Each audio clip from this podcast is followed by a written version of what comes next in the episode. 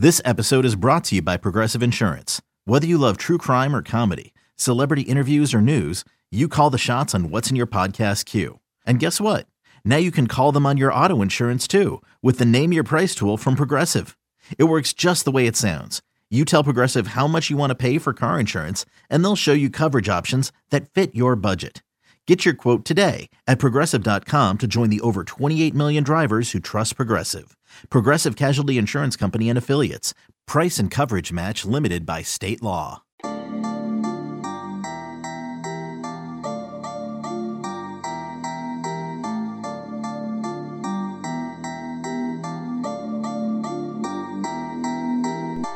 Right, it's mid-April and, or I guess early April here on the Illini Inquirer podcast, and that means it is basketball off-season time, which is some of the busiest time uh, for us that cover Illinois basketball. And we haven't talked to Michael LaTulip since Illinois got bounced in the NCAA tournament in the second round by a very, very good Houston team. So on this podcast, we're going to talk all about the offseason. I can't wait to get Michael LaTulip's take on the transfer portal, a former player, what he thinks of all this that's going on.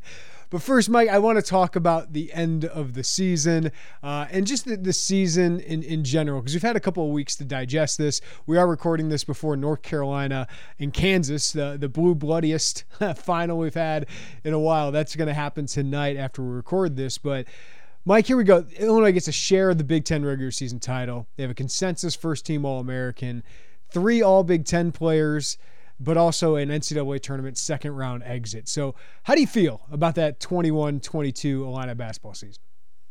Isn't it always difficult to have any type of perspective at the conclusion of a season?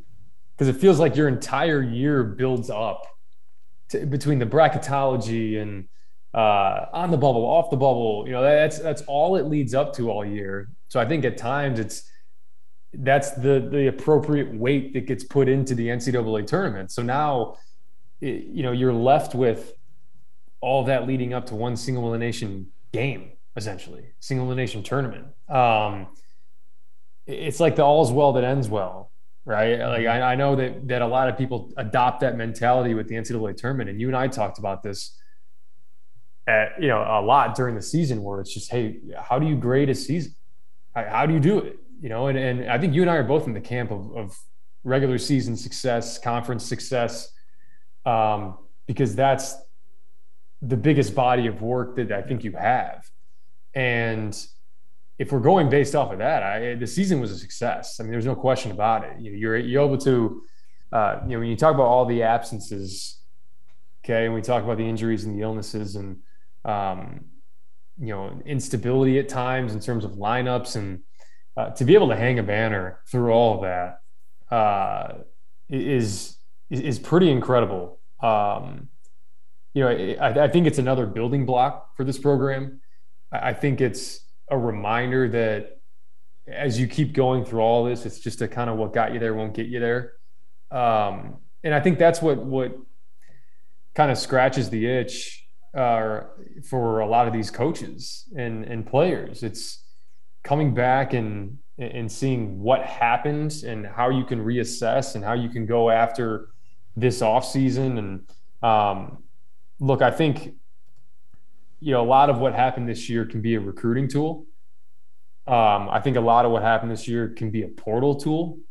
Um, i know both of those are, are pretty synonymous but um, now that next step is hey how can we find some sustainability through march? Yeah right? And and I, I, think you look at little things that maybe are um, under the radar a little bit. I think Ayo's success is a big deal this year. I know it's outside of Illinois basketball directly, but in terms of recruiting and and being able to pitch a, a lead guard and um, Kofi's development too, and, and whether or not he comes back, uh, you know, you, you, can bring a big man and you can genuinely sit them in the office and say, hey, you know, we can we can develop you into a first team All American. Uh, I, I, know that's easier said than done. But look, when Kofi came in, that wasn't the case. It was it was it was rough at times his freshman year, um, and I've said that a lot. That I don't think that I think it's unfair to almost paint Kofi in this light of like seven foot two eighty man. Of course, you're a first team All American because it wasn't always like that, and and he, he, progressed so much. Well, and you can see it, Mike. I mean, not not to pile on the guy that, that, that leaves now, but Omar Payne was ranked similarly, right? And yeah. he's got he's got some skills and, and uh, you know tools that Kofi doesn't have, and it didn't work out here at Illinois. But it's a credit to both Kofi and Illinois, and I feel like we shouldn't overlook that story of how much better Kofi got this year, even from being a consensus second team All American. He had an unbelievable year. Uh, you know, he had the concussion, he had the suspension, but he was fantastic this year. And when everything else didn't seem to be going right towards the end of the season, he gave them a chance. Like he basically won Chattanooga along with Coleman Hawkins. He allowed you to compete against Indiana along with uh, I think Coleman and, and Andre Curbelo in that game. Uh, and he was really good against Houston, and, and no one else really was. So you knew you could count on that guy night in and night out. And that's why you'd love to have him back, right? And that's why you're going to miss him if he leaves. Because just knowing you got at worst 15 and 10 or 15 and 8 every night out of your center spot, unbelievable luxury. It raises your floor. We've talked about that all year, right? It raises your floor. And at, at minimum, when you have Kofi and when you surround him with some good pieces, you're competing for a Big Ten championship. At minimum right? A Big Ten regular season championship, you're competing that because he just we talk about his gravity and he, he just he has that. And uh, I understand that you have to play a certain way with him, um, and, and, you play a certain way without him. But look, I think this team. You mentioned it, first team All American, hanging a banner. Um, and it's crazy too how we look at you know if they get past Houston, it's weird, right? They get past Houston and they play Arizona, and then you lose to Arizona are we looking at the season just complete? Is this all of a sudden just completely different? I, that's that's what I understand about the NCAA tournament. I, there's something about that round of 32 to Sweet 16. It's just one game. It's that week. Some, it's that yeah, week it, of just feeling great about your team, Mike. Because like what Purdue was the only Purdue and uh, Michigan this year, only Big Ten teams. You're getting talked about. People are doing Kofi Cockburn features. You're traveling to San Antonio if you want to go there. I've been saying for a while the Illinois fans just need that week. This program just needs that it. week of basking in the glow of being one of the top 16 teams in the country, even though I think they were that o- over most of the season.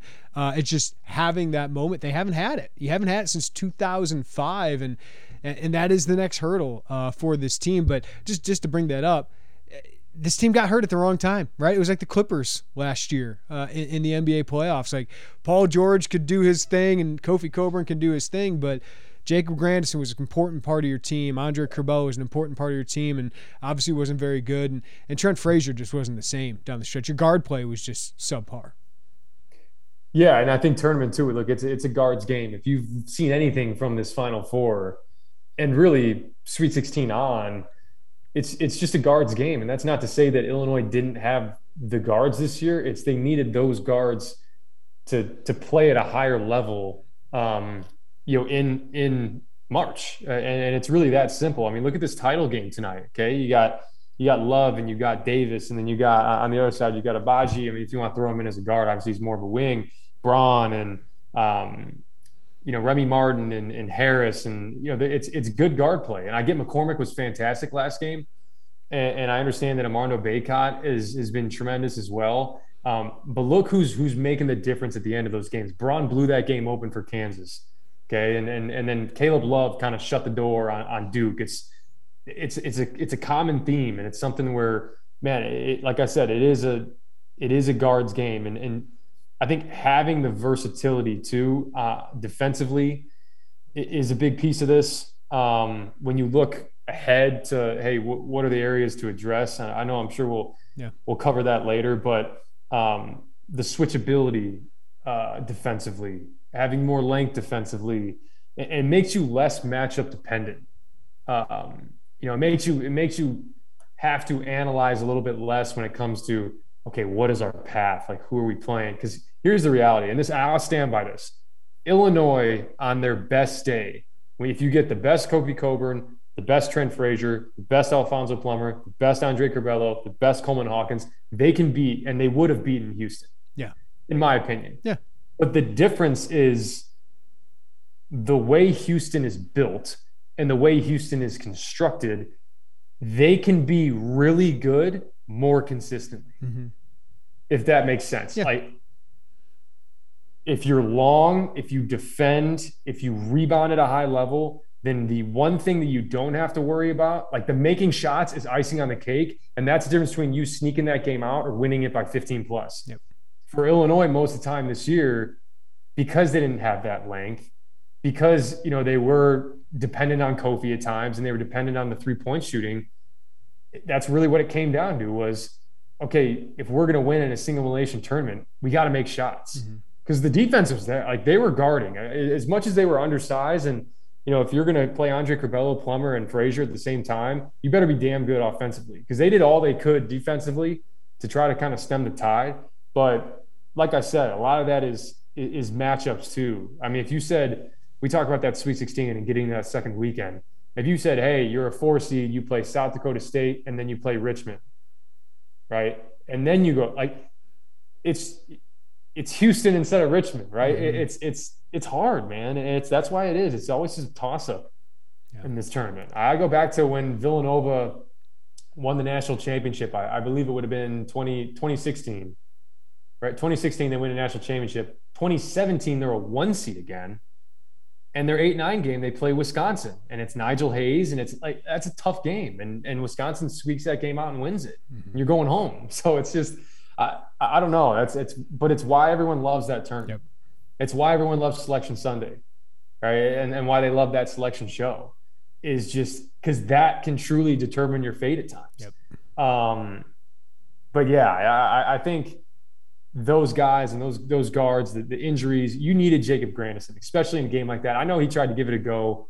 He wasn't healthy. Um, and he's their connector. Yeah. He's their connector offensively. He's their best post entry passer. We've talked about that all year.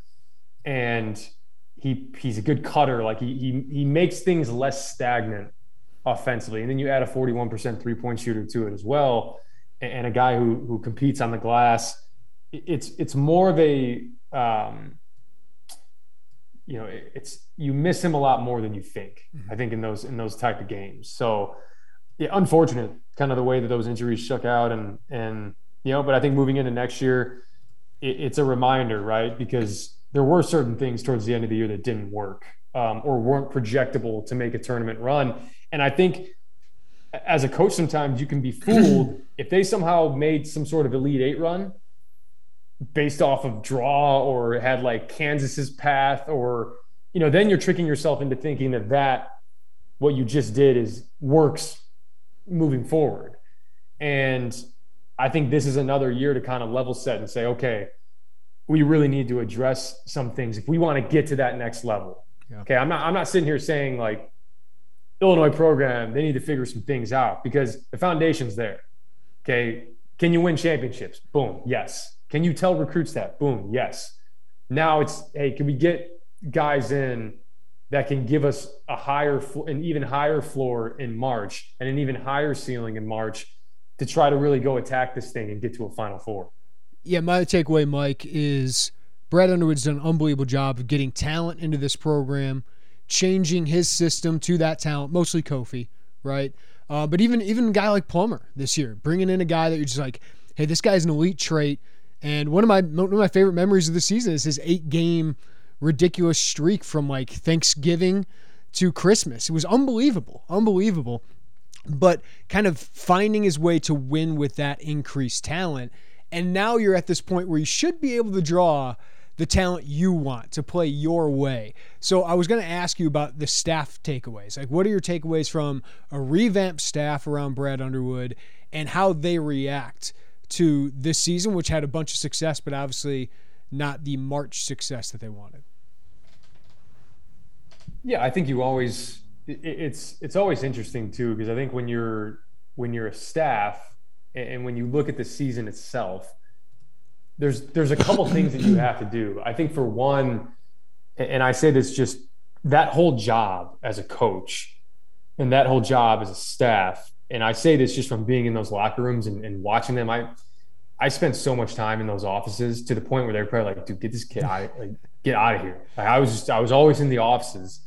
Um, especially in the offseason, it's how can we strike a balance between assessing, right, letting things play out, yeah. and putting together these contingency plans and and hypothesizing. Okay, if this, then what? Okay, and like you need to have all of that in order, and that's why that job never stops. Okay, because you could go to bed with some sort of roster dynamic one night and wake up with a completely different one nowadays. And that staff, I actually, I, I really, I don't think Brad Underwood gets enough credit for the way that he put together this staff. I think elevating Geoff was a home run. There's no question. I think he's just the, the relationships that he's formed, um, what he does in recruiting, how personable he is. Um, Tim Anderson, right? Unbelievable. Just the, the ties that he has, how connected he is. And, and I think, too, he's a guy that, you know, he's able to resonate with players and and he has that player development mindset um, to where you're not only thinking about how a certain guy's game fits into the team and, and, the, and the scheme and the concept, but it's hey, how can we optimize your game within that? And and he's a master at that. And then Chester, you know, Chester is a guy that we know what he's done for this university. We know the way he played, and he embodies exactly what Brad Underwood, you know, Pizza Hut parking lot. Mm-hmm. Um, you know, I'm sure you go out to Baltimore, he probably had his fair share of run-ins in Pizza Hut parking lot. But again, just putting together a staff like that, I think when you look and you assess, you say, all right, how can we work to our strengths um, as a staff? And then you divide and conquer. But shoot, this portal, I don't know, you got to almost try to think, be four steps ahead because the things can kind of unravel quickly. So if you don't have those contingency plans in place, you can be kind of hung out to dry. Um, so yeah, no, I think I, I think the takeaways for the most part is you know, we we we have what we need uh, in terms of competing for Big Ten championships. I think that's there. I think that next step is how can we get guys in here um, that can take us to that next step in, in March. And I think that's that's probably at the top of their board in that in that coaching locker room. But also, it's it's I'll, I'll mention this too. It's in this off season, you focus so much on the portal. You focus so much on who can we get, who can we bring in, who can make a difference. You got to keep recruiting your own guys too. You have to, like you, because because the allure is there. You know, the appeal is there for a lot of guys that are like, you know what? Let me get re let me get recruited again. Okay, maybe maybe I was a guy that was getting you know X Y Z looks, but now that I've shown some things and shown some potential, hey, maybe I can maybe I can get a Kentucky, right? Maybe I can get a, a, a, North Carolina, right? And I think that's part of what is the draw for a lot of these kids going into the portal. So you always need to stay on your P's and Q's as a staff, right? Where it's like, I need to make sure our house is in order, right? Before we add somebody to the house, are we good here? And constantly assessing that as well. All right, who, all right, boom, boom, boom. You good, you good. All right, great. And that's not like selling them on something that isn't real. Right. It's staying engaged, right? It's just you know, making sure that that they are fully in tune and locked in with what the plan is going to be next year and how they fit into that, and being honest with them about it. Um, I think all that is makes a huge difference. So I know I went into like a million different directions with that, but you start talking about the staff, and it, it makes me think about this the off season and how there's a lot of stressors that go along with the, the regular season, right? And then all of a sudden it's like the season ends, and you're like, okay, March, April take a breath, right? No, it, it, this is when things get crazier because that stress that you that you focus that like you focus on during the regular season, that can somewhat be subsided by taking care of business in March, late March, April, May. As crazy as that sounds, so it just it never stops, man. Another day is here and you're ready for it. What to wear? Check. Breakfast, lunch, and dinner? Check. Planning for what's next and how to save for it? That's where Bank of America can help. For your financial to-dos, Bank of America has experts ready to help get you closer to your goals. Get started at one of our local financial centers or 24-7 in our mobile banking app. Find a location near you at bankofamerica.com slash talk to us. What would you like the power to do? Mobile banking requires downloading the app and is only available for select devices. Message and data rates may apply. Bank of America and a member FDIC. When you need mealtime inspiration, it's worth shopping Kroger, where you'll find over 30,000 mouthwatering choices that excite your inner foodie. And no matter what tasty choice you make, you'll enjoy our everyday low prices, plus extra ways to save, like digital coupons worth over $600 each week. You can also save up to $1 off per gallon at the pump with fuel points. More savings and more inspiring flavors make shopping Kroger worth it every time. Kroger, fresh for everyone. Fuel restrictions apply. All right, Mike, let's talk about that offseason. That's what everyone's really interested in right now. And I'm just wondering, from my perspective, if you're a fan, like I cover this from the reporter standpoint, this is a crazy time. Like keeping up with this, there's such a demand by fans to know what's going on, what's this rumor, what's this random Twitter guy with no followers saying, like all of that. So it's really stressful from our perspective. It's also good for business, but it's from the player's perspective, I'm wondering from the former player perspective with you, you just mentioned the coach perspective. What do you think of the portal? Uh, this wasn't here when, when you were in college. You were a grad transfer, so it started to feel that way, but that was a very small percentage. We have 1,100 players already in the portal, and we haven't even finished the season yet, Mike. So, what do you think of the portal?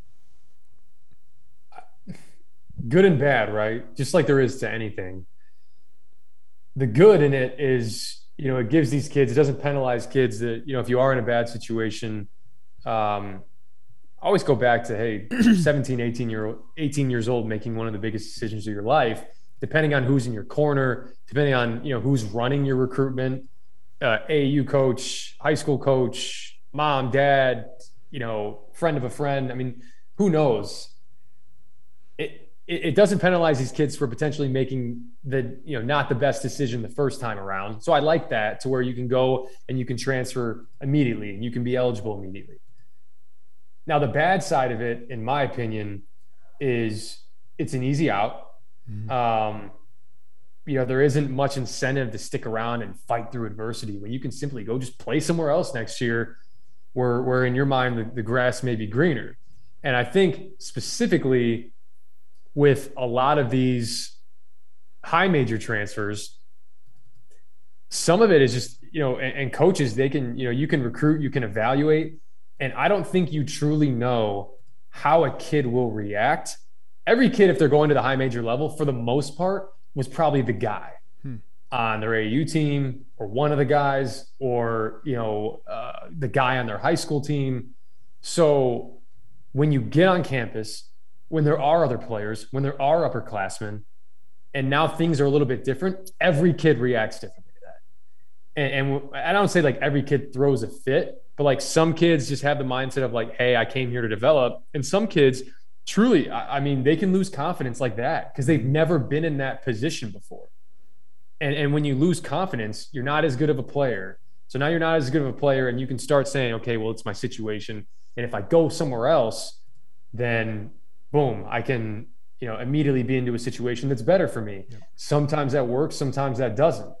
And I look at the mid major side of it. You and I talked about it before we were recruiting. I mean, these mid majors are getting gutted, gutted, man. It's like triple A baseball right now. Yeah, it is. And and I, I look, I like I, I'm I'm close with a lot of different mid major staffs, and it's hard. Like this is their livelihood, and it's almost like they're prisoners of their own success. Mm-hmm. Because you look at some schools where you go and you you have an NCAA tournament win, or you go to the NCAA tournament. Now you got your guys playing on the biggest stage, and it's like an audition.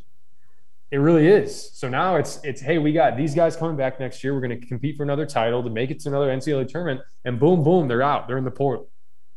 And now what? Because it's hard. It's much harder for a mid major to reload than it is for a high major because there's just there's whether it's NIL, different amenity, like there's just there's a lot more of a draw in that sense. And I always say too, you know, with these a lot of kids that go from high major, mid major to high major, you and I talked to us before, like I have like an Excel sheet full of mid to high major transfers because it's fascinated me over the years where everybody makes that leap and almost nobody replicates their production. And I get that that's probably not the number one goal, but there's a lot of kids that think they will.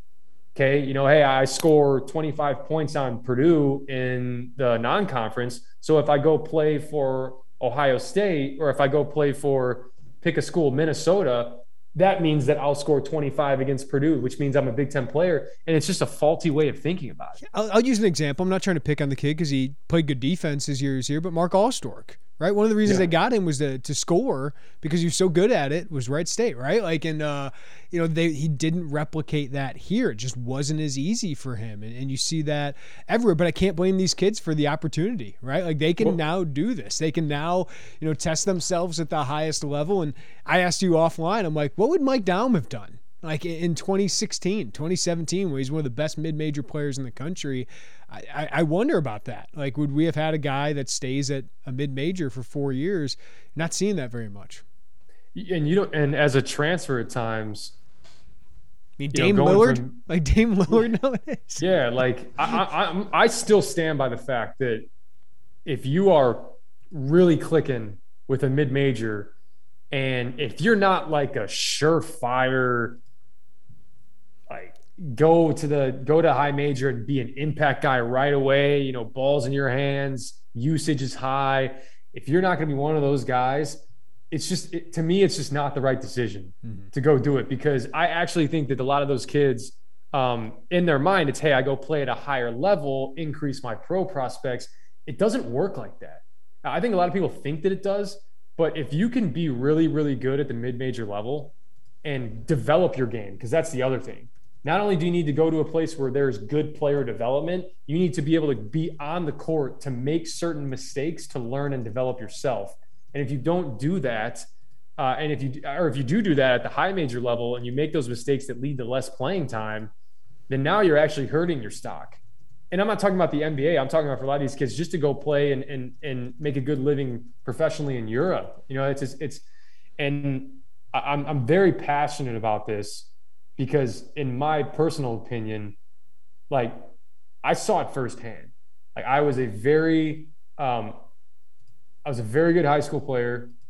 Uh, you know, I was 23 a game in high school. I was an all-state guy. I was, um, you know, I was dropping 40, 50, you know, in, in AAU games against high major players. So my, in my mind, I thought if I can do this against them, I can be a high major player. And it wasn't until I got to Illinois that I realized, like, oh, wait, like Kendrick Nunn's a thing. You know, like, oh, these other guys, like, you know, there's all these other guys that are a little bit longer than me, a little bit taller than me, um, you know, maybe like move their feet a little bit, whatever it may be. When you get to that level, you minutes go away like that. Like if, if I name three things about, you know, what somebody could probably do better than you on the floor, you can probably equate five minutes to those things I just mentioned. So take 15 minutes away right there. Right. And then take another five away for, for this certain ball screen coverage we want to run that maybe you're a big that isn't great in hedging or, or drop coverage. And look, it evaporates quickly. So I think with the portal, it's going to keep maybe correcting itself to where guys understand and have a better concept of like what their level truly is. But I'll say this, you know, you don't know until you're in it. Mm-hmm.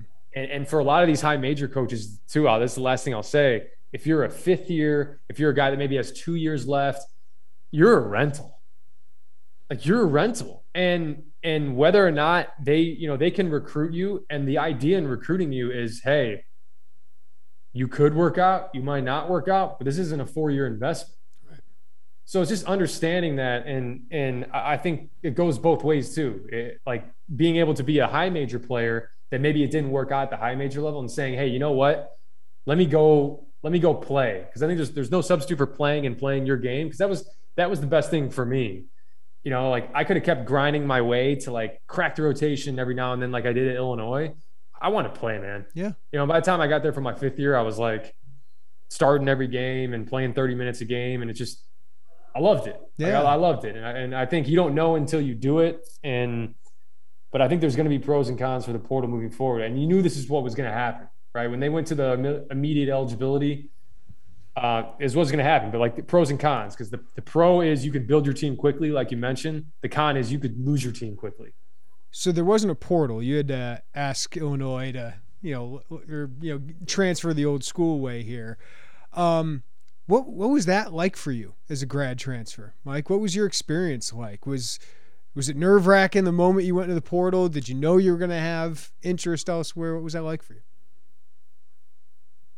Hey, you're taking me back. I, want, um, I, want, um, some storytelling so here. It, it's funny because the the way that it all worked out for me, I was uh, the original plan was for me to redshirt. I believe it was my junior year, and because I knew I wanted to preserve a year regardless. And then Tracy went down. Mm-hmm. So now I was like, hey, you know, you might be able to play, and you know, we were short on guards, so and um, I said, okay, you know, I'll I'll burn another year. And I just I quickly realized again, it's just, you know, the at six foot, 160 pounds, like I'm, I'm not like a like I could dunk the ball, but like I wasn't like a supreme athlete. Mm-hmm. So just naturally, that alone is just it's the the deck's going to be stacked against you in a sense. So about you know maybe it's funny because the first two games of my junior year, I had like seven in our opener and then nine in our next game, and I was like, oh, I'm like eight a game. All right, cool.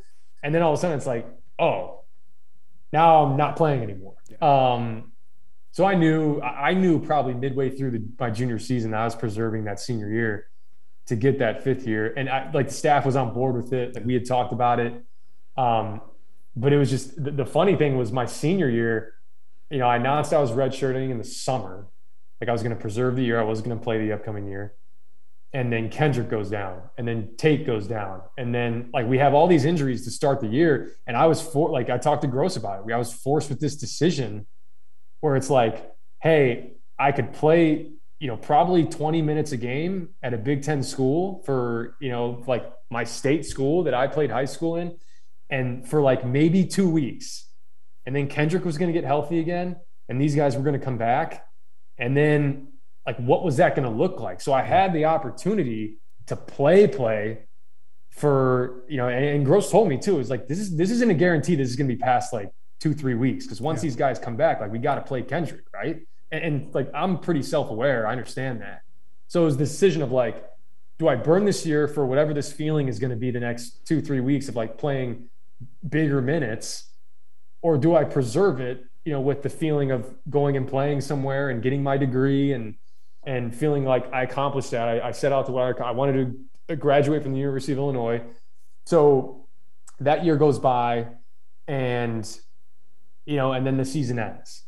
And I think when you're a 21 year old that is so focused on what this next step's going to be, you haven't played much the last four years.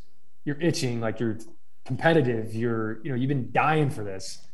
So your recruitment is the biggest deal in your head, mm-hmm. and you also think it should be the biggest deal to everybody else. Yeah. So, you know, Groce said, "Hey, you know, put together 10 schools that, you know, you want us to reach out to and we'll float, you know, we'll make some calls, we'll do this and that.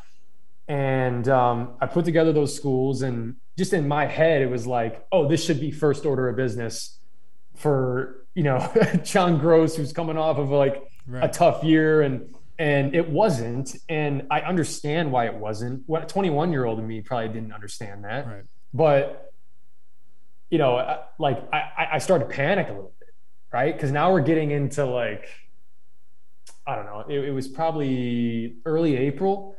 And this was and this was like the eventful off season too, wasn't it? With like Kendrick, a lot and, going on, yeah, and all that stuff, yeah, a lot going on, yeah, a lot was going on with the team, and guys were getting you know kicked off, and it was just, and then in the middle of all of this, I'm like, make those calls. You know, like you know, it just it, it just it seems so crazy. So I was, yeah. you know, I was in such a panic, um, because I really I just you know, so I started sending my film and and like emailing coaches and um and I got a lot of interest. You know, I got a lot of calls. I remember uh, watching the NCAA tournament from my uh, we went down to Florida. My family we went down there for spring break, and uh, phone started ringing. Right, and a lot of it was coaches that recruited me in high school resurfacing. Um, but then some new coaches. You know, I, when I was when I was transferring, I was I was talking to to Central Florida. Um, I was talking to like Hofstra. Uh, you know, there's a lot of different schools. Uh, and then I had visited. I, I think I've said this on this podcast before, But I took a visit in October of my senior year. I missed the first pra- the first Illinois practice that year, my senior year, to go watch South Dakota State. I left like I talked to Groce. I was like, "Hey, I know this is unique. Most people don't grad or don't redshirt their senior year. Mm-hmm. So, uh, and he's like, you got to go. It's a great opportunity. And he was fantastic through all that, just kind of, you know, not holding it against me. Yeah. And I still wanted to be able to assess what was going on. So I went out to South Dakota State, watched, you know, practice, their opening practice, when it did the whole campus tour, did everything. And at the end of it, you know, Coach Nagy was my first offer in high school at South Dakota State. So there's familiarity there. We went to dinner the last night and he was like, "We need to know, man. We recruited you in high school. You passed on us. Now we're doing it again. Like, are you coming here or not?" And I was like, "Am I really about to commit to a school in October of my senior year while I'm still in another school? Like, that sounds crazy." Yeah. So I told him, I'm like, I, I can't make a decision until the spring, yeah. right? So they're like, okay. And they were great about it. But we get to the spring I'm starting to get calls. I'm getting recruited. You know, they're still talking to me. South Dakota State is, and then I'm in San Francisco. Uh, I just went out to go catch a couple Warriors games, and uh, I get the news that Scott Nagy's leaving South Dakota State, and I'm like, all right. So uh, that was probably the school I was most familiar with, and now they're gone. So like, I, where's he going to go? All right, he's going to Wright State okay, they won 22 games last year. What's their roster look like? Is it going to be? I texted Nagy. I was like, hey, congrats on the new gig. And Fishing. he was like, thanks, Mike. Uh, and that was really it. And I was like, all right, so they, that might be it. And then uh, ended up getting a call and from Coach Cooley, who I'm, I'm really close with. He's at Colorado State now. And he was just kind of like, hey, uh, I think we have a really good opportunity for you at, at Wright State. We, we still have some guys from a 22 win team. It's not some sort of rebuild. We can compete. We can go to the tournament. Um, I went there and visited, and I was just kind of blown away. I mean, a lot of these mid major schools don't have a single facility for you to go to. And I just didn't want to waste any time. Yep. It was, it was my first visit for my fifth year. And I was like, boom, I'm done. Yep. Know these guys. And that was it. It's more, and, and more business like at that point, isn't it?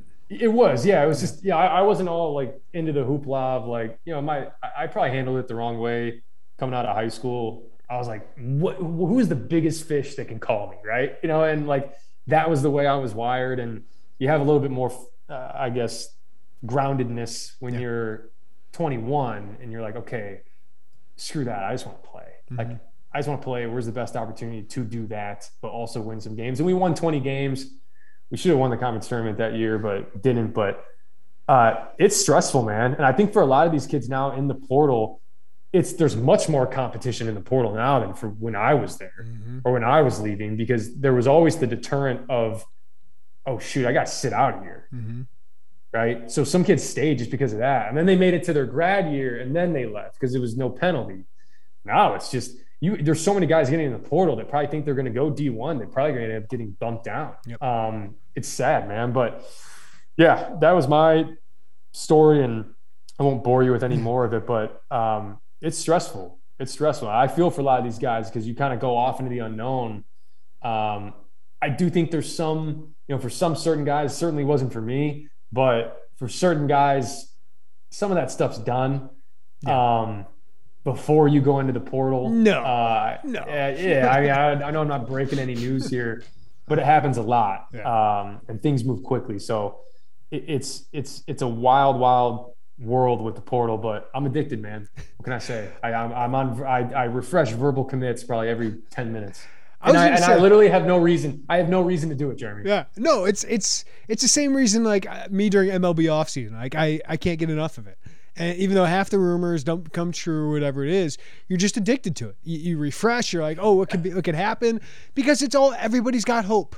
It's it's an off season where everybody's got hope, and you're not reliant, Mike, on just one or two high school kids that are left. You're not taking some flyer on some kid from Europe, right? Like now you can go get somebody who can start for you and be a huge part of your team the next season. So I get it. It's it's it's college basketball free agency and there's a lot of hope. It's like the NFL draft. Everybody has hope on that day. So let's talk about this. Let's talk about potential additions here coming up, but we do have two departures. Omar Payne, not a huge surprise, but he's going to have to sit out unless he gets a waiver. But clearly, he doesn't see a role and just didn't work out for him this year. But let's focus on Andre Curbelo. You and I both like him as a player, but we can both admit offensively was a really rough year for Andre. Mike, I look at this and, and I don't want to put words in your mouth, but probably best for both parties because I think Andre obviously needs a reset. I don't know if you can get sure. that. And I'm not blaming the fan base for this, but like he's going to be under a microscope uh, the next time he played a game for Illinois. And the next turnover, oh, you're going to hear the the groans and all that. somewhere they can build around him, right? Some you have to kind of be all in on Andre Curbelo, and I don't know if Illinois could do that with, with Jayden Epps and you know potentially some other options coming in. But w- what do you think about Andre Curbelo entering the, the, transfer portal and, and the options he has? I, I still think he can be a really good player. Yeah, I, I think you and I probably thought this was, like you said, best for both parties. And I'm an Andre Curbelo fan, just just as you are, and um, I think he's a tremendous basketball player. I think we've seen some incredible basketball from him, especially that freshman year. I man, I go back and watch some of those freshman year highlights. Yeah, it's unbelievable, and and you could see the projectability into all American type stuff. And I I don't think that those ex- expectations on him preseason were crazy because I, I, think he was doing it in practice and um, you know and I think the way that he played towards the end of his freshman year warranted a lot of that stuff and um, he grew leaps and bounds defensively. He turned into an elite defender by the time he was done at Illinois, which I think makes him even more marketable uh, you know, in that transfer portal. But but a fresh start makes sense. Uh, he had probably about as tumultuous of a year as I can remember. And when I say when I say that, I, I mean the off season, right, where the expectations. Okay, you're a preseason All American according to a lot of people, and Ayo's gone, and how are you going to shoulder that uh, that load? And uh, it didn't look good to start the year. Okay, like he, you know, he put a lot on himself, and uh, you know, he's a competitor, and um, and then the concussion happens, right? And and he's out for two months. The team wins. Uh, the team makes a lot of shots when he's out, and and 13 and one when he's off the floor, and comes back. Gets like two games under his belt before COVID, and just never really looked like himself. To the point where I, I mean, I mean, he couldn't make a layup yep. at the end of the season, and in and it's tough because it's I, I, mentioned earlier in the podcast it's a guards game in the NCAA tournament, and for better or for worse, you're going to live and die with your guards, and if your guards aren't playing well, it's hard to win, and that goes for Curbelo, that goes for Trent, that goes for Plummer in some of those stretches too. So, look, I, I'm I'm really interested to see where he ends up, and I actually think I'm really excited to follow his career. Yeah, because I think if he can recapture some of that stuff he had his freshman year um, and, and, really take and embrace this reset and uh, settle into kind of who he is as a player and um, and, and hopefully learn a little bit from you know I, I, can't say this definitively but i'm just picturing when i was in the locker room as a 19 20 year old kid you read a lot of stuff about you um, and i say that as i that was me that was me okay like i you know, when I was done, when I was done with a game that I played really well in, I'm checking my mentions on Twitter because the good, like all the good stuff makes me feel good. Okay. Like I'm 19 years old. Give me a break. Yeah. Right. Like, and, and I think the I, I think people are doing that until they're 45, 50. I, I know plenty in, in my business, Mike. I get it. And I, and I, and I know it's, it's just, it's, it's one of those things where everybody will sit there. Well, well, you just shouldn't read that stuff it's like, well, okay, well, if somebody gave you like a really good performance review at work at your company, you're not going to be like, I'm not even going to look at it. I just, I need to focus on my job. I, I know you just filled that out and you're my boss and you're, or you're, you know, one of my coworkers. And I know that's different than maybe just some fans, but, but think about how insane that is, right? If like yeah. you're at some company and you're a sales guy and like some, someone who just like loosely follows your company on LinkedIn, all of a sudden messages you is like, brutal quarter, man. Like you suck. uh, you just be like, wait, what? You know, it's like it would just, you know, and now and all of a sudden we're supposed to think it's supposed to be different for yeah. The. I know in the NBA it's always like, will you make millions of dollars? So shut up. Um, but with these kids, man, like I, I don't think anyone really understands how much they read into that stuff. Um, because if you if you do read the good, social media doesn't have filters, right? I can't dip into this bucket only. Yeah. Okay. So if you pull back the curtain on on the good, you pull back the curtain on the bad. And if you search for it, right? If you look through your men- like if you look for your mentions and you see four good and one bad, it's the one bad, man. Mike, I, I can't I, tell you how many times after a football game or a basketball game, an athlete will like a tweet. I just mention their name in. They're they're searching their name right? Yeah. Like they're they're searching their name to get those endorphins uh, of the positive, but in the meantime, they're, they're reading the negative, and and people now are just some people are terrible and just mention them, but that's why yeah. that's why Josh Whitman cares about this, and it obviously affected. Trent talked about it, Andre talked about it. Um, so I, I know people were probably not going to reach those people, but if you know those people, they're tweeting at them, tell them to stop because it's it's unless it's positive. Like, what are you doing? What, what do you think you're you're accomplishing by doing that? Yeah, and I've always said too, it's I had to think about this because when I, I, like I said, I, I cracked the rotation my junior year. I got in against Purdue in the first half. I'm all revved up. This this means everything. Yeah. To me, everything. Like this is my life. I I think about. I, I know I go to school, but I think about basketball 24 7. Okay. So, like, this is everything to me and cracking the rotation, getting in the game. And a lot was riding on that playing time that I had. And I got backdoored for a dunk. Okay. And after the game, I go on Twitter and I didn't even, I didn't, I for sure was not going to search my name. Uh, but even just in my mentions, like people tagging me and like, you, it's a shame you get to wear the jersey. It's, you know, it, it's this, it's that. And like, I that stuff was re- like I internalized a lot of that stuff, and I, I've I've learned as I've grown and I've, you know, you get to 28 years old, you don't internalize it as much, but I, I do think that there's an element to it where you have to try as a player to have perspective of like this is such a small part of that person's day. Yep you know they're they're they're microwaving something and then they just look over the screen they send that little tweet at you, set it down, get their rice out of the microwave and fill their bowl and go eat. And it's like such a small part. But I think the flip side of that, to have perspective as a fan, it is a large part of the person that you're sending. Like their day, it is a large part. Yeah. And unless you do like delete social media, like there are some people, and kudos to them, if they can go on social media and like read stuff about them that, and just like laugh, not think anything of it at 19, 20 years old, you are light years ahead of not only just other college kids but other people.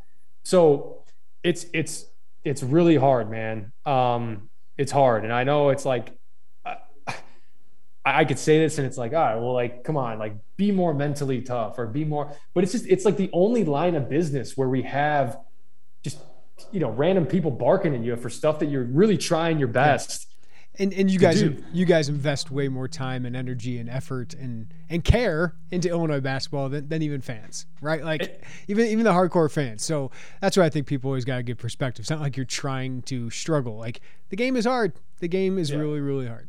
And this is the last thing. This is the last thing I'll say about the social media thing in general is.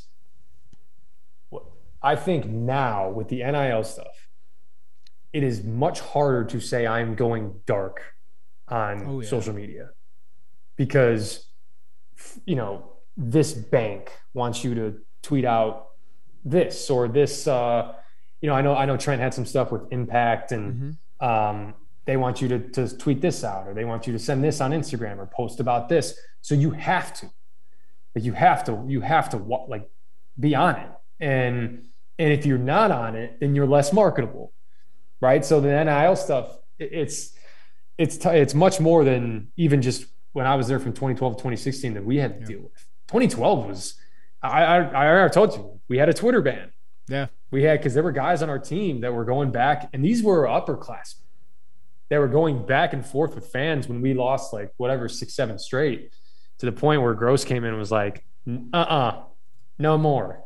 Everybody's off of Twitter, and then we like went on this run and like beat Indiana, and it was just I don't know if that completely coincided, but it was it was close. I, ju- just, I just looked that up. Uh, in the big lead had a headline: Illinois is five and one since John Groce banned his players from Twitter. I don't know why that didn't stick with me. I remember him banning Twitter, but that didn't stick with me. I remember the him. I, I can picture him in the film room right now. I can picture him showing the tweets on the screen going back and forth. And yeah, I mean, we just completely kind of shut it down. And yeah, because this was this was after your great start, and then all of a sudden you start to struggle year one, right? Dipped, and then yeah, and then we just I think it was able we were able to kind of block out all that noise. And I'll say this too, like you know, as a fan, you have every right to be passionate. Um, you know, the, you know, you you whether you graduate from the university or you're just a big fan, you know, the the reaction you get, I think, is probably the reaction that you know, if a player isn't playing well, that player is probably more upset with themselves than you are at them. Yeah. Um, they probably don't vocalize it to themselves the way you do to them, but they they feel it and they want to to yeah. do better. So, yeah. anyways. Anyway. Paramount Plus and the National Park Foundation present A Mountain of Zen. Are you still listening? Good. Take a deep breath. You needed a break. This Earth Week, you can live stream seven national parks for seven days on Paramount Plus. So, yes, you can literally stream a stream.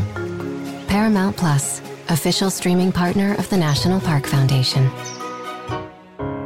Um, all right, Mike. So, obviously, you're hoping any other attrition happens at the bottom of the roster, right? Like, we can envision maybe post players um, that that leave if, if Kofi comes back. There's not a big role, or if Illinois wants to add another player. But I mean, the keys right now are right. Coleman Hawkins and R.J. Melendez returning. Like, like those guys seem to have star roles in front of them. In my opinion, it wouldn't make sense for either of them to leave. And I think two weeks after the season ends, you know, they're still here as of 422 on Monday, April 4th. That seems to be a positive sign because man, those guys are are going to be stars for your team next year. Yeah, and there's and there's always different waves, right? You know, if you yeah. get two weeks two weeks into the season concluding and they haven't put their name in the portal, and this doesn't just go for those guys, it goes for any team anywhere. There's different waves, right? It's everybody putting it into the portal, and then there's the recruitment, and then there's now guys coming onto those teams that will force more guys to go into the portal. Which, so, which by the way, May 1st is the deadline to get the the one-time transfer exception. So if you want to be able, eligible right away, you got to put your name in by May 1st. Right, exactly. And I think that's it's a cat and mouse game because I think a lot of guys if you are in the portal, you want to understand what that roster looks like. But that roster could look like by look different by from the time you commit to when you show up on campus. So those two guys in particular priorities for sure. Um, and I mentioned it before, that you can't stop recruiting your own guys. Um, and part of that too is just is, it's on the team as well. If you're a guy that knows you're staying and, and wants those guys to be a part of the team, um, you do your part too. Uh, and these guys have big roles ahead of them. Uh, I look at, you know, I, I, thought Coleman was able, although he, you know, took a dip during the season, um, the way he kind of you know, revitalized that, you know, his game and his season there towards the end was was huge. I think should give him a lot of confidence coming into next year. Uh, I mean, blocked a game game winning block against Chattanooga, right? And then uh, Melendez, you watch him in that Houston game, and it's like, oh, man, man, all the star stuff that we were talking about and Brad Underwood's been talking about, you can just see it. He's just not afraid. I, I really don't think there's any moment that is too big for him. And now giving giving him a bigger role to kind of expand his game a little bit more. And I'll say it too, like he's not going to be a 60% three point shooter. So right. all the fans are expecting him to, you know, that, that typically doesn't project. Um, if he does, he'd, he'd be the all time three point percentage leader if he qualified for attempts. But you got to get those guys back. Um, you have to, because uh, I think they're they're going to be big parts of not only just you know their role, but these are two guys that are you know won a Big Ten regular season title. I think the more that you can keep guys on your team that have done that, that seen what that have seen what it takes, the better. Because then guys that come in can learn from those guys. When you get Jayden Epps on campus, Sencire Harris and, and Ty Rodgers, they're surrounded by guys who have done it before. If you completely overhaul your roster and get 10 new guys in, now you got 10 new guys trying to assimilate themselves into the into the I, I had this my sophomore year. My sophomore year, we had nine new guys like my freshman year, it was me. The, the carryover was me, Rayvonte, Nnanna, Joe Bertrand, Trace. That was in April, like late March, April, and May. It was just us five yeah. on campus, just working out together. and then you brought nine new guys in, which they had to. Five graduated, four left, and left, four transferred. And there's just a natural thing with new guys. They, they, they kind of have to focus on themselves at first and getting themselves acclimated to where when you have more established guys like Melendez and Hawkins and these guys that have done it before, they know kind of what they have. So it's it, now you can pass it on, right? Yeah. Now you can go help that next guy. And I think that's what ends up building programs and, and and that's why it's really hard year after year to be like the full turnover team that tries to win. You if you're going to be the full turnover team, it better be supreme talent yep. that you're turning over into um, to to try to sustain the, the I guess the notion that the guys are going to be looking out for themselves. And it's not a selfish thing; it's a human nature thing. Uh, look right? at Texas; like everyone had them top five. They end up a six seed because they were really talented. But that, that's kind of a perfect example. I want to ask you, Mike, like, what does the leap look like for those guys? You know, Coleman's always a guy that felt like his progression could look a lot like DJ Wilson. He's actually ahead of where DJ was. Uh, I don't know if the leap's going to be as, as big as DJ's was his junior year. And then RJ Melendez, you see some of these guys that were sophomores, played kind of small roles in the Big Ten, turn into stars. How big of a leap, or what does the leap look like for both those guys? Yeah, I think you want to be able to kind of temper expectations. Um, we always look at like we'll go and look at a guy's stats from his freshman to sophomore year and see like you know let's say he averaged three points a game his freshman year and nine points a game his sophomore year. Now we factor hey add another 6 mm-hmm. now he's 15 again. It just doesn't work like that. So I, i'll start with coleman hawkins. I think coleman hawkins is a, is a good piece no matter how that team is constructed because of what he offers, right? Energy, effort. You know, if he can shoot it consistently, absolute bonus. Now, do I think that Coleman Hawkins can be like your first or second option? Probably not. I think he almost. I think it's almost better for his game yeah. to be more of like a you know a, a third, fourth guy that is just energy and and you know you're you're you're maybe focused more on Kofi, which opens up Coleman more. Um, you know, can he handle it a little bit? Yes. Uh, but I, RJ Melendez, I think, is a guy that if Kofi returns this year, I, I, do, I truly, I believe RJ can be your second guy. Um, and it's because he can handle it, right? He can come off of ball screens. He can score from all three levels. Um, he is that guy. Like I, like I, I see a lot of, you know, I, I, and please bear with me when I say this, but like I, I see a lot of Johnny Davis in the sense of like, you know, came off the bench. I know Johnny played a lot more yeah. his freshman year, but great athlete. Um, you know, has a solid mid range. I think RJ is probably even a better three point shooter than than Johnny is. Um, but you know, Johnny is wired a certain way to where he was able to take that leap and be sure of himself. I think RJ's wired similarly. Um, now, does that mean that RJ is going to be like a national player of the year candidate next year? No, but I think he can take a leap that to turn into an impact player is what I'm saying. And, and whether that looks like 12, 13 a game, uh, you know, rebounding at a high rate for for his for his position.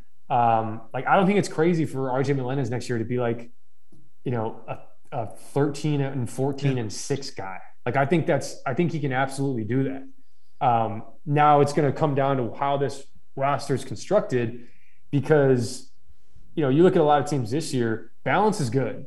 You know, you don't need to have, I know Kofi's probably going to be, Kofi comes back next year, he's probably going to be 20 a game. Um, but there are a lot of really good teams in college basketball that are 15, 13, 12, 11, 9, 9. You know, like there's a lot of good teams like that. So um, I think RJ Melendez projects more into like an impact, impact guy than Coleman Hawkins.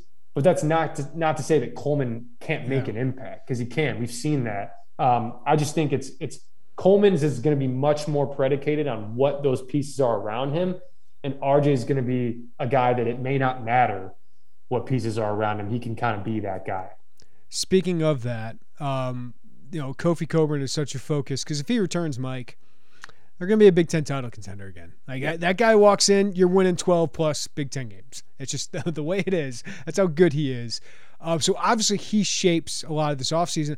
I don't even know if I've talked enough about the potential of Jacob Grandison coming back uh, and, and, how important that could be for this team. But those two decisions are coming in the coming weeks. What what does that mean for Illinois' next season? I, I mean, I'll start with with Grandison first. I think we talked about his absence in the Houston game and how how huge that was. Um, very unsung in, in, what he's able to do, and a lot of it's not in, in the in I guess in the stat sheet. And but he's a forty percent three point shooter over the past couple years. You know, you add a guy like that. We've seen some game off the balance like he has. Um, probably, like I said, best post entry passer. Uh, that's a pretty darn good piece to get back. Uh, I know we focus a lot on who do we get in the portal, who do we get out of high school, but this day and age more than ever, retaining is huge. Uh, it's huge. Twenty-four year old good shooter, pretty good. Yeah, it's it's it's it makes a huge difference. So getting a guy like guy like him back would be massive. Now Kofi, his decision's a big decision because your team changes drastically on depending on what decision he makes. Um, and you know, if he stays, that's you know that's that's a cornerstone offensively that you're you're feeding in the post. That's that's drop coverage defensively in ball screens. Uh, that's a high percentage around the rim that you're getting. Uh, but we've seen the other side of it too, right? You know, it's it's things can get stagnant sometimes. Mm-hmm. Um, you know, because because you are. I mean, you have to to involve him offensively. Um, so there's no question about that. Uh, and then if he leaves, right, you you really you have to alter your offensive system because um, depending on on what Dain Dainja ends up being, uh, and that's for sure. Like that's to be determined, right? Um, I think you can play a little more five out with him. Uh, he's a little bit more skilled on the perimeter. Um, you can probably play a little bit more up tempo, but with, with a lot of these teams that made a deep run in the tournament, there's a lot more switchability defensively. And I think Kofi did his, you know, played his part pretty well when he when he had to do those uh, when he had to do that at certain times during the season. Now, is that what's the shelf life on that? Right. Like, can he do that for an entire season? You probably don't want that. So, um, look, I, I think this team, like you said, the floor is risen um, on this team. They're a Big Ten title contender if that guy comes back. There's no question. Now, if he leaves, you have to move some things around. You have to reassess. Um, but there's certain other ways that you can play that I think can make you still a team that competes for those championships. Um, it's just more of a certainty yeah. with a guy like that. So, um, and he's a guy that teams have to prepare for. Uh, there's a lot to be said about that. So, those are two really big decisions, uh, and that's why I keep going back to these staffs. It's it's a thankless job when you know, and then in the off season where you're just reassessing and having putting these contingency plans together, and um, you know, a lot of times these players kind of hold the. The balls in their court most times. So you, you do your best to try to retain. Mike, I, I know we're going really long here, but I want to uncover every stone with you. Um, if, if Kofi leaves, say he's just like I, I'm I'm done. I've done everything I can. They need another big man, right? Like I mean, Coleman and Dainja can play the five. Um, but you, you, need somebody else that they can probably mix in there. I mean, Benjamin Bosmans-Verdonk, I think, can be a solid piece for you, but just not quite as long as you want. Uh, and, and, Brandon Lieb, I don't know if you're counting on anything from him. So, uh, would you expect them to, to go get another big man, or you think they can just roll with Hawkins, Dainja, and and say Bosmans-Verdonk?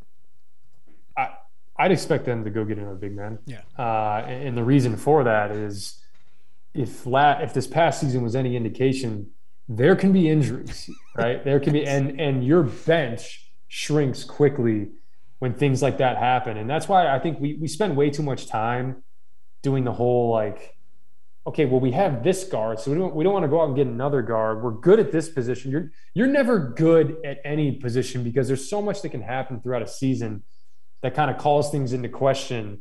And depth is great, and and I think we talk too much about we talk too much about depth in terms of like how many guys we can play at, you know, and, and keep in the rotation at once. But depth's important just for backups. Like, like, you know, when, when, when all goes to hell and you get some injuries and it's good to have competitive depth. And they had that this year. I thought Podziemski came in and was, was really solid in the moments where like you needed to, to bring in a guard, that fourth, fifth guard. You'd be surprised. A lot of teams, when they have to go fourth, fifth guard, they're, you know, there's a lot of guys that are going in there that, you know, we're never going to play. Um, and to have solid depth like that, that's why you just, you just have to keep recruiting, right? Okay, we, we may seem like we're good on wings, but we can get another one that just ensures us, it makes it more competitive, ensures us, you know, some depth, but certainly at that position uh, with those bigs. And, and like I said, it allows you to play a different way for sure, but um, you're going to have to address that if Kofi leaves. Two guys we haven't mentioned here. You mentioned Podziemski. Um, he's obviously going to have more competition at some point uh, during this offseason coming in. But Luke Goode as well. I, I, think we all expect Luke Goode to play a much bigger role. If, if those guys come back, what kind of leap do you think they can make? It's hard to project, right? Because I think this roster is it's so in flux right now. I, I don't know who's going to be there in June, right? And that's that goes for a lot of schools in I the guess, country I guess, right I now. the better question then for me would be, what impact or like what what can they give Illinois? Like what can they give Illinois in that kind of competition? Say with whoever guard comes in, whatever wing comes in. Yeah, I think I'll start with Luke Goode. I, I think Luke Goode's there's no question what he brings from a leadership standpoint. We saw him too. I mean, I already talked about RJ Melendez in that Houston game, but man, Luke Goode kept you in it too. Ain't scared. And yeah, and like I said, you know, similar to Coleman Hawkins in a sense, like, do you ever think that Luke Goode is going to be like your first or second option? No, and that's not a slight on the kid, because there are some, you know, there are some guys that can be the reason why you win championships as a fourth option. Right. Like, and if you don't have that guy, that's what's beautiful about basketball. If you don't have that guy, you don't win said championship. Jacob Grandison. There's a lot of guys. yeah, like there exactly. Like there's a lot of teams that have the one, the first and second guy. But what separates you is, you know, what value does your third, fourth, fifth, sixth guy bring?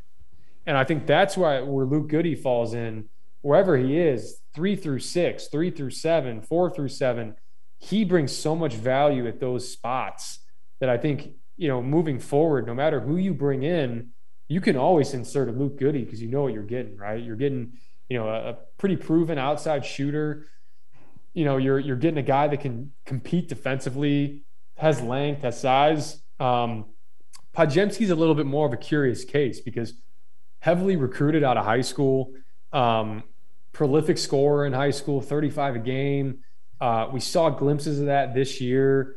Uh, can he be, you know, your go-to ball handler potentially? Um, you know, he I thought he competed defensively as well. He's a guy that wants to get on the floor. So, like I said, similar to Goody, whether Podziemski's like a fourth, fifth, sixth, seventh guy, I think he I think he offers a lot of value in those spots, no matter what it is. Even if he's an eighth, ninth guy again next year. Yeah. If you have injuries, like to be able to insert a guy like Podziemski as opposed to like going way into guys you never thought would play, that's you know that's that's value right there. Um, now it just comes down to the kid, right? Like, and if Podziemski stays on board through all this, geez, credit him because yeah. I mean, there's a lot of there's just a lot of kids that you know they don't they're heavily recruited. They get an offer from Kansas out of high school, like he did, or you know had a lot of different offers. I mean, I think Kentucky offered Kentucky too, right? I mean, yeah. a ton of offers. So now it's like you're not playing as much as you probably thought you would your first year at Illinois. So do you stick it out? And if you do, kudos to you. Uh, because there's so much uncertainty no matter where you go at that at that level. So remains to be seen with him, I think. Um, but man, you you certainly don't know. You could you could try to pencil in a Jayden Epps, pencil in a Sencire Harris or these guys. You never know until they get to campus. I mean, you really don't. Because uh, like I said, I'll tie it I'll, I'll tie it all back to where when you're the guy in high school, when you're the guy on your AAU team, when you get to campus and you're not that guy, and you don't have the ball in your hands 24 seven how do you react to that? And how does that impact you as a player? And I think that is kind of the avenue for Podziemski, depending on how those guys are impacted. That could be what determines whether or not he, you know, how, how much he plays. I tell you what, I think Chester Frazier liked the way that guy defended. Uh, as, as, a freshman. And if he gets after guys in the offseason, I think uh, he's got a chance to, to get a real role for this team. All right, the backcourt will be revamped though, right? Like we know that. Yeah. We know who they're targeting. Jayden Epps and Sencire Harris will be a part of that, but they need help, right? And and Jeremiah Williams goes to Temple. Obviously, Sky Clark is one Illinois is working on the five star guard, but we're hearing a lot of names that they're going after, Mike. So who intrigues you most? Our Derek Piper said today that Courtney Ramey, uh, Illinois reached out to him from Texas, a tough nose guard. Terrence Shannon, obviously from Texas Tech. Brandon Murray, just an unbelievable talent from LSU. And that kid down the road, Antonio Reeves, uh, from Chicago, but played really well at Illinois State as a scorer. Um, what what intrigues you most out there in the portal for Illinois? Yeah, I mean, I think there's a lot that you have to factor in. Um, fit, uh, culture. I think a lot of times we just we can kind of see the player for who they are, mm-hmm. and then you don't like is the person going to work right? I, I, think you and and you know I, I don't know any of these guys personally. I know a few people that are close to Sky, um, and I've heard amazing things about him. Uh, just in terms of just person, just uh, how down to earth he is, and um, but I'll, I'll kind of go down the list here. I mean, you talk about Courtney Ramey, experience, right? You know, he he's an older guy. Uh, he's good size. I know he's six three. He competes defensively. Um, he kind of got lost in the shuffle a little bit this year with all those transfers at Texas and I'm sure that was part of it for him. And and and you know, Shaka was his coach, and now Beard's his coach. So you know, whenever you see a coaching staff change like that, you got to expect some attrition for the guys that were there. Um, he hasn't shot it consistently. Um, I know he was, I think he was 41% his sophomore year from three. This year, I think he was more 35, 36. So he's certainly serviceable. Yeah, career 36.5%. Yeah, so he's a serviceable three point shooter for sure. Um, gives you another ball handler as well. I think he'd be a solid piece. Now, are you looking for Courtney Ramey to come in and be your guy? I I don't know about that. Um, I know he was what 12 a game his junior year. I know that dropped off to maybe nine this past year, which is actually, you know, given all the all the cooks they had in the kitchen. I mean, he was still able to to produce. I know it wasn't terribly efficiently. Um, I, mean, I think he was 39% or wherever he was. Uh, I, I would love, and when I say love, I mean, I would love to see Brandon Murray, uh, Illinois, because I, you know, I think he's extremely attractive because he's a guy that gives you a ton of versatility on that wing, which is, I think, what you were missing in, the tournament. Um, he put up solid numbers in in the SEC for for a tournament team in, in LSU. By and the way, people playing, 6'5", 215, average 10 a game as a freshman. Yeah, all all all SEC or all freshman SEC team. Um, and look, it's I don't care who you are. If you're playing 31 minutes a game as a freshman and at a high major that's winning games, you're doing the right thing. That means you're guarding. That means you're doing all those little things, and that that's somebody that I think would would make a massive impact for this Illinois team because look, this isn't a grad transfer. Right, this is a guy that you can build with. This isn't a guy that you say, hey, you know, he's a projected lottery pick next year. I think he certainly has NBA potential. And is he could he stay all three years, I guess, if he came to Illinois? Maybe. Could he leave earlier? Maybe. But look, that's a guy that you can certainly add and he can make an impact immediately. There's no question about it. And then Sky, eh, Sky's electric, man. He's just different. Um, you know, he plays with fantastic pace. You can't speed him up. He's got a great jumper. Um, you know, he, he's, he's a guy that can shoot it.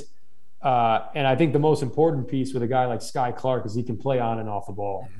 Like Sky isn't a guy that is just only dominant when he has the ball in his hands. And look at any team this year that did anything in the NCAA tournament. It is not just point guard, shooting guard, small forward, power forward, center. It's all these different interchangeable pieces at the guard spot. Okay, it's it's Caleb Love can handle it, but so can RJ Davis. It's you know, and and in and that that kind of one-two punch, one-two-three punch, if you want to call it, if you can get guys in your backcourt that can all handle it and can be off the ball and be, and come off of ball screens. Um, that's the other thing too. That's that's where the hangup always is. And when I say on the ball, off the ball, you can you can look at a guy who like can break a guy down off the dribble and maybe bring the ball up the court. That's totally different than a guy that is good in ball screens. This is a ball screen game, and that's what separates a guy. And he's and either is going to let him be a guy that's on the ball or off the ball is how good he is in ball screens. So looking at a Brandon Murray, you know, Ramey obviously good in ball screens. Sky Clark fantastic in ball screens. But like all these guys, I know Murray didn't shoot it unbelievably well from three. I know he's 33%, but uh, as a freshman, it's always kind of hard to read into those yeah. types of numbers. And look, I, I think you get any of those three guys, and you know Terrence Shannon as well. I mean, I know he was 38% from three, playing for the best defense in the country. Obviously, would be another really good piece um, there. And I know there's some connect, there's ties there, there's yeah. connections there. Um, but you always got to make sure, no matter what it is, that everybody fits in. All those guys that I mentioned, you know, they're all great players, and I think that next step is just how do they fit in? Okay, are, are like are we bringing in somebody that's going to be a distraction? And that goes for anybody that is, you know, looking into the transfer portal, right? You know, uh, like how are they going to fit in? What are their expectations? Um, and I think if you can be on the same page with those guys and and you can look those guys dead in the eye and say, hey, do you want to come here and, and win some championships? And they can look you back in the face and say, yeah, that's what I want to do. And because because they've Illinois has proven along the way that we can compete for championships and we can also help develop you. Mm-hmm. And to me, that's the best of both worlds. Um, yeah, and that's why going to a school like Illinois, uh, the next step is obviously getting some more of that face time in March, where you're going to a Sweet 16, going to Elite Eight, everybody's sitting at home watching it, learning more about your program, learning more about the, those said guys that you developed.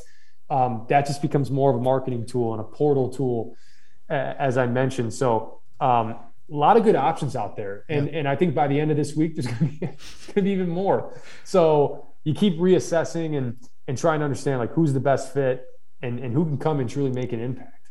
Yeah, I would think, Mike. You mentioned this is my last question for you. Yeah.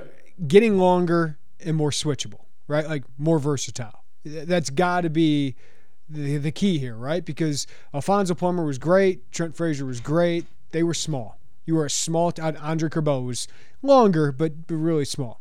Um, now you're adding Ty Rodgers, RJ Melendez, Coleman Hawkins into bigger roles, right? And some of these guys they're recruiting are either longer, bigger guards. Sencire Harris is certainly that. Jayden Epps has got some size to him, but just a bucket getter. But but most of those guys we mentioned are longer guys who can play multiple positions on the wing. So that that seems to be the priority, right? That's number one. It, it has to be. I think that it it definitely showed itself big time in in the NCAA tournament.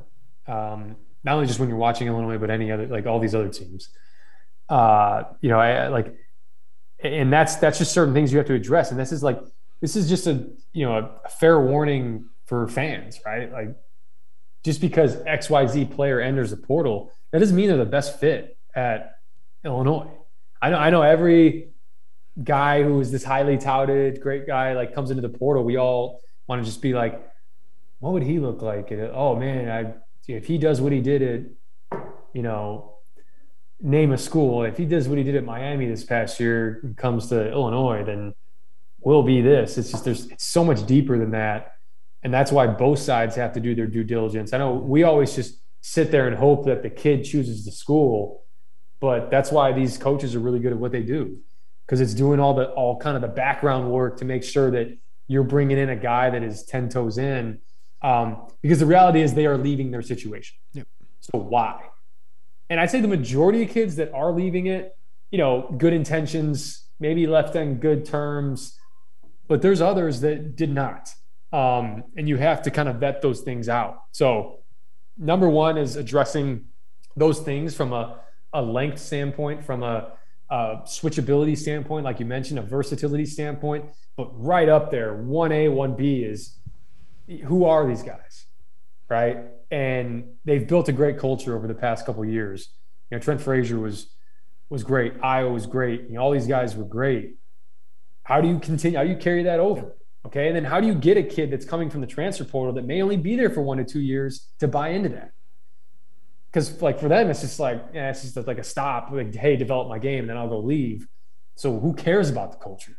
Mm-hmm. Trent Frazier helped build that culture because, like, damn it, he was going to be there, right? Like, he wanted he wanted to be surrounded by it. Um, so that's the other part too, and, and that's why I am obsessed with the transfer portal. And it's not just Illinois. Like I, it's just like this guy enters the portal, and I'm like geez, he'd be really good at this school. And like, ah, like, yeah, I think his game, how's he fit in? It's just you and me are doing that with Andre Curbelo right now. Like, oh, that this school, yeah. like, what could he do at Gonzaga or St. John's where they just let him go and, and be free? Like, it's fascinating. It's it's really really fascinating to see how this will work out. And uh, the next month will, will go a long way, probably towards seeing what this roster actually is. And, and at least now you have that deadline for for Kofi, April 24th. Yeah. You got the deadline for for May 1st of who's going to actually be in the portal uh, for the offseason. So it's going to be fascinating, Mike. As you said, we'll, we'll keep refreshing on, on the transfer portal options here. Correct. Correct me. Correct me if I'm wrong if Kofi declares, that's it. He's done. Yeah, you only get that's in it. the new CBA. You get three chance. You get two chances. Third time, you're gone. Brad even okay. reiterated that the other day. So at least now, because I'm even I'm even thinking about you know a guy like KJ Williams who leaves Murray State, right? Puts his name into the transfer portal, or actually declares for the draft. Like he hasn't done that before yeah. Now, if you're who, it's like, all right, well, is he actually going to go? Is he going to stay? We went through that with Kofi last yeah. year. So at least now you have some finality to all it, no matter which way. All I ask Kofi is just don't enter the transfer portal. Don't do that. oh, I mean, he's got uh, he's got enough leverage for the NIL around here. I don't think. Oh, he he's in that. good shape. he's in good shape. Michael LaTulip, you're the goods, man. Appreciate you as always. All right, man. Appreciate it. Great stuff as always from Michael too. No, we went long there, but I wanted to cover every angle, and I'm sure you guys didn't mind that with everything going on with Illini basketball. Of course, everything could change by the time we post this, but uh, if there are any changes, of course, we'll talk about it here on the Illini Inquirer podcast. Thank you as always for listening. Give us a follow, rating, review wherever you get your podcast, and do me a favor. We are on YouTube. We put a bunch of video clips. I splice up some of these podcasts, uh, even record some videos uh, just for our YouTube audience, and we put all our interviews up there as well. So give us a follow, really helps us out. Uh, you get the latest uh, that you want via video up on YouTube. Just search Illini Inquirer on YouTube and uh, do us a favor there. As always, you can go VIP, just $1 for your first month, and this is probably our busiest month uh, on the VIP side. So go check us out there. Derek got you updated with everything uh, going on with Illini basketball. And of course, uh, I'm covering everything in Illinois football recruiting. There's a lot going on this month as well. And we got more in the hopper on that end as well. So go VIP, just $1 for your first month at IlliniInquirer.com. All right, everybody, have a great day. Take care of each other. And we'll talk to you next time right here on the Illini Inquirer podcast.